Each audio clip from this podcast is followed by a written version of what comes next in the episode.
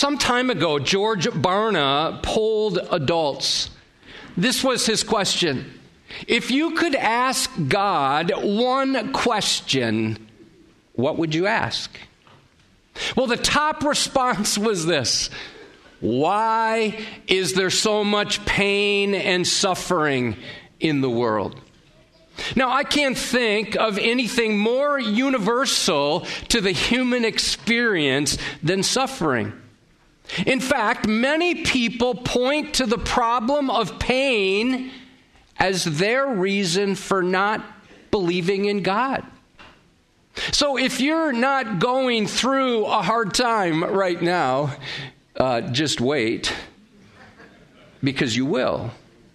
You see, that's the nature of living in a fallen world. Pain is guaranteed for anyone who takes on the task of living. And some of you are in the furnace of suffering right now. It took all you could gather just to come today because of what your week's been like, what your last month has been like. Others of you have just come out of a time of affliction, and the rest of us will be there sooner or later. This is not just an intellectual issue that we're going to package in a sermon today. No, this is an intensely emotional matter that has left some of you with spiritual vertigo. You feel like you can't even get your balance. You've just been rocked. One writer referred to the problem of pain as the question mark that turns like a fish hook in the human heart. And so, related to the question of why there is suffering, is this question: how can I process all my pain? I mean, we live in a sinning, sighing, sobbing, and suffering world filled with cancer and murder and relational ruptures and dementia and grief and genetic disorders, and that's just the beginning. Write this down. When you become a Christian, all your problems are not removed. Actually, you inherit a new set of problems. Because now you are swimming against the cultural current. You see, the Christian life is not about the subtraction of suffering, but rather the addition of grace to help you go through suffering. Now, one of the reasons Romans eight is so great is because it presents in detail three major doctrines of the Christian life. Justification deals with the past. We are saved from the penalty of sin. Sanctification deals with the present. We're saved from the power of sin. That's where we've been the last couple weeks. And glorification deals with the future, where we will be saved from the presence of sin. And so, back to our question, how do we hold on to hope when we're hurting?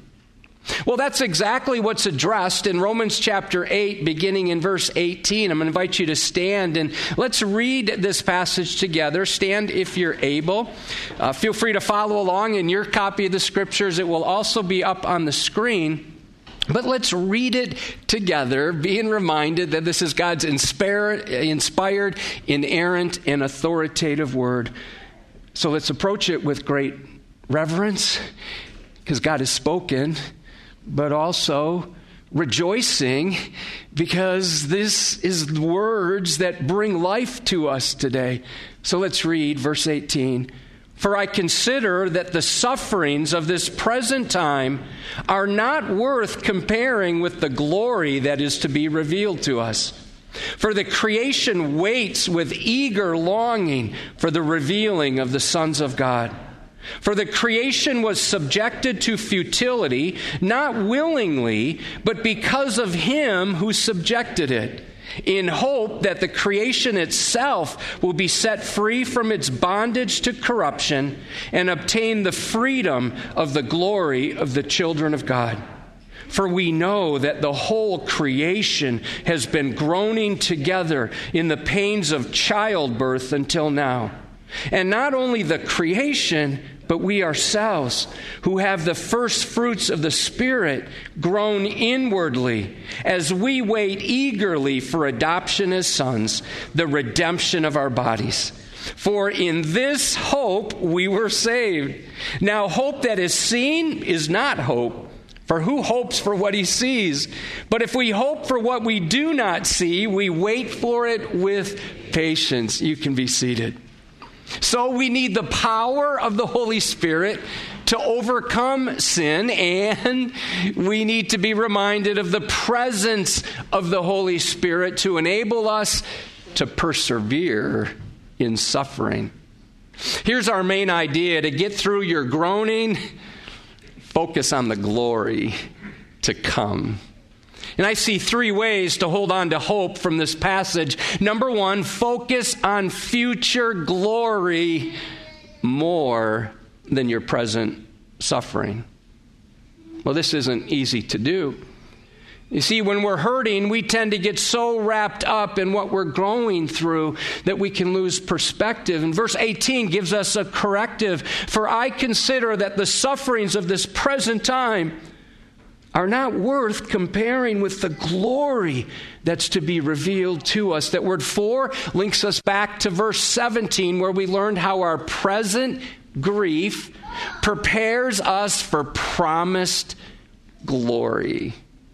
The word consider here is helpful. It means to reckon, to think about, to calculate, because that's exactly what we have to do. We have to think about what we're going through. We have to calculate it. See, it's important to think biblically about suffering so we're not surprised when it comes. Oh, would you observe the word sufferings is plural? See the S there? Meaning that we have a multiplicity of problems. The word glory means heavy. It means weighty. It refers to all of God's attributes. It refers to God's presence, all of his promises. I mean, we use this phrase in our culture today. When somebody who knows Jesus dies, we say that he or she went to glory. Now, here's what this passage is saying. Compared to the weightiness of glory, our sufferings are relatively short and light. And some of you are like, well, you don't know what I'm going through. Well, the notes in the E S V study Bible are helpful. The ultimate glory that Christians will receive is so stupendous that the sufferings of this present time are insignificant in comparison. Bruce Getch adds, our suffering is minute, virtually insignificant in comparison to the glory that is established for us in heaven. It's a good trade to surrender what you cannot keep in order to keep what you cannot lose. So lest we think that the Apostle Paul is not really grounded in reality, let's go to Second Corinthians four seventeen. For this light, momentary affliction is preparing for us an eternal weight of glory beyond all comparison. So does that mean Paul is making light of his troubles?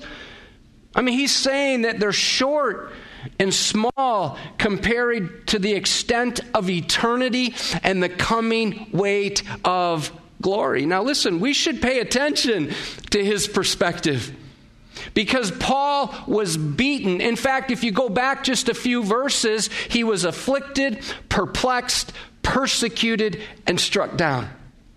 Here's what usually happens in my world, and my guess similar with you. We tend to gaze upon our sufferings and only glance at our future glory. Instead, This takes work. It takes calculation. We have to, we have to work hard at this.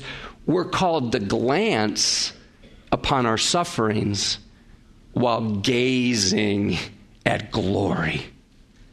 Now, to get through your groaning, focus on the glory to come. Number two, recognize the curse on creation will be reversed. And doesn't it seem like our world is out of whack? I mean, our planet even. I mean, on a regular basis, we hear of flooding, earthquakes, heat waves, viruses. I read an article in U S A Today yesterday talking about mega droughts and mega floods to come where it rains like a hundred straight days. I mean, verse nineteen personifies creation. For the creation waits with eager longing for the revealing of the sons of God. That word waiting means to look for with expectation. Oh, that phrase, eager longing, is used seven times in the New Testament, each time referring to the return of Jesus Christ. It means to stretch out the neck, to thrust the head forward, to be looking ahead, looking to the future. J B. Phillips captures this idea, idea well in his paraphrase. The whole world is on tiptoe to see the wonderful sight of the sons of God coming into their own. Would you note all of creation is longing for the revealing of the sons of God? Creation itself is straining to see the coming restoration when Christians will be made complete at the revealing, which means the return of Christ. Interestingly, this is one of three words which refer to the second coming, along with the words appearing and coming. I've been pondering this past week or so a quote from Martin Luther. Check this out. Live as if Christ died yesterday, rose this morning, and is coming back tomorrow. If we live that way, we would live differently. Now, speaking of the return of Jesus Christ, over three hundred thirty people have already registered for our prophecy conference coming up in about a month. Doctor Michael Rodelnick of Moody Bible Institute will be speaking Friday night, and he'll also be hosting Open Line right here from the Worship Center on Saturday morning, taking questions related to prophecy. Open Line goes out across the nation on Saturday morning. Four other speakers will be sharing. Doctor Ray Pritchard will be preaching Saturday night and Sunday morning. So we have extra postcards, and we actually have extra posters. If you work in a place where you can post a poster, if you want to swing by your library or Panera, grab some in the back and post those around the community. Now, creation care is important. We should be good stewards of the earth. I mean, God has given it to us. But this passage gives us three truths to hold on to. Number one, creation has been cursed in the past. I'm in verse twenty, for the creation was subjected to futility, not willingly, but because of him who subjected it. So when Adam sinned, all of creation was put under a curse. Genesis three, and to Adam he said, because you've listened to the voice of your wife, you've eaten of the tree of which I commanded you, you shall not eat of it. Cursed is the ground because of you. In pain you shall eat of it all the days of your life. Thorns and thistles, some of you who garden are like, yep, it shall bring forth for you. Genesis five twenty-nine adds, out of the ground that the Lord has cursed. All creation suffers the backwash of Adam's sin. And as a result, there's disappointment, there's decay, there's disease, there's disorder, and death. By the way, I'm looking forward to our next verse-by-verse study. It'll be from the first three chapters of the book of Genesis. Secondly, we learn the curse will be reversed in the future. Now go back and let's pick up the last two words of verse twenty. We read there, in hope, and now verse twenty-one, that the creation itself will be set free from its bondage to corruption and obtain the freedom of the glory of the children of God. So when Christ returns, creation's corruption will be turned around and paradise will be restored. Our freedom will mean creation's freedom. Second Peter three thirteen, but according to his promise, we're waiting for what? New heavens and a new earth in which righteousness dwells. According to Isaiah eleven six, when the effects of sin are removed from our world, the animal world will no longer be predatory. Listen, the wolf shall dwell with the lamb. The leopard shall lie down with the young goat. The calf and the lion and the fattened calf together, and a little child shall lead them. Next, creation is groaning right now. It's groaning in the present. Look at verse twenty-two. For we know that the whole creation has been groaning together in the pains of childbirth until now. If you listen carefully, you can hear creation groaning out for redemption. That word groaning means to sigh with affliction. It was used for groaning under a heavy burden. Now, as a guy, I don't pretend to understand the pains of childbirth, but I know it's painful, but here's a good picture of what the world is going through right now. Hosea four three says, therefore the land mourns, and all who dwell in it languish. And also the beasts of the field, the birds of the heavens, even the fish of the sea are taken away. Friends, mark this. To get through your groaning, focus on the glory to come. Number three, wait with hope and patience while you groan inwardly. So what we learn in this text, not only is creation growing, groaning, but Christians are groaning as well. I wonder, what's your response when you're going through a hard time? Like, what do you, what kind of audible sound do you make that comes out of your mouth? I, I didn't even know I do this, but when I'm stressed or thinking about a lot, apparently, this is what Beth tells me, I walk around the house and I'm like, poof, poof. I don't even know I'm doing it. And I'm sure there's other times I'm groaning. What sounds do you make? I bet you make some, because we go through hard times and some of us are like, ah, we're, we're just grieved. We're groaning out loud. Brothers and sisters, take comfort. When you groan, God hears your groaning. Exodus chapter two, during those many days, the king of Egypt died and the people of Israel groaned. Why? Well, because of their slavery. And they cried out for help. Their cry for rescue from slavery came up to God. God heard their groaning, and God remembered his covenant with Abraham, with Isaac, and with Jacob. God saw the people of Israel, and God knew. According to Romans eight twenty-three, we know this world is not all there is because we are not home yet. Look at verse twenty-three. And not only the creation, but we ourselves who have the first fruits of the Spirit groan inwardly as we wait eagerly for adoption as sons, the redemption of our bodies. Believers have been given the first fruits of the Spirit, which means we've been given the first installment and pledge of the final delivery.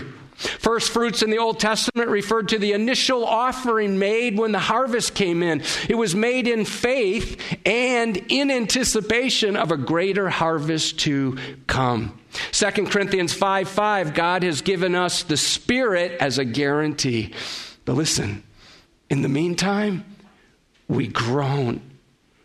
We groan deeply on the inside as we wait with eagerness for our full adoption and redemption of our bodies. This is fleshed out in Second Corinthians five. For in this tent we groan, longing to put on our heavenly dwelling. For while we're still in this tent, our body, we groan, being burdened. There's so much gross stuff happening today. I mean, how can you look at your feed or the paper or on the news and not groan? I mean, the groaning is, it's intense. There's almost this universal sense of groaning. Groaning is like this inward response to sin and suffering that can't even be put into words. There are two stories that made me groan deeply this week. The first, during the opening ceremony of the Commonwealth Games in England, a giant mechanical bull, thirty foot tall with glowing red eyes, was rolled into the center of a stadium. The human performers gathered around the bull and bowed down in worship to it. I watched the video. It makes me think of people in Old Testament times worshiping Baal, who was often depicted as a bull. On Monday of this week, Beth and I listened to a story aired by Janet Parshall. The story was so gross it made us nauseous. A self-proclaimed abortion doula, who is part of a group called Self-Guided Abortion, made the statement that abortion is sacred. And she gave instructions for building a personal altar to her, her words, fetal remains. That's horrifying. I mean, it brings to mind the ancient god Molech, who demanded child sacrifices in Old Testament times. Now, all this stuff makes us groan, should make us groan. On top of this, don't you groan about the ugliness in your own hearts? I know I do. Why did I just say that? Why did I do that? Friends, as strange as it may sound, groaning characterizes the Christian and creation itself. We grieve and we groan, listen, but we do so with hope, hope for what's ahead, because groaning is a prerequisite to glory. See, the groaning that comes from the grossness of sin and the greatness of suffering should create within us a longing for glory as we wait eagerly for adoption as sons, the redemption of our bodies. For the Christian, groaning will be swallowed up by glory. Groaning is different than complaining. Groaning is the response that, that comes as we go through suffering, as we process our own sin, and as we look at what's happening in our world. One pastor says the Christian viewpoint on suffering is this: yes, it's bad, but it's not going to last forever. Yes, it's terrible, but this is not the final story. This isn't the last chapter. Yes, we suffer, but God has ordained that our suffering is temporary. Something better for us is on the way. The word hope is used five times. I, well, I want you to see it. I put it in yellow. For in this hope we were saved. Now, hope that is seen is not hope. For who hopes for what he sees? But if we hope for what we do not see, we wait for it with patience. So when we're groaning, God wants to develop the qualities of hope and patience within us.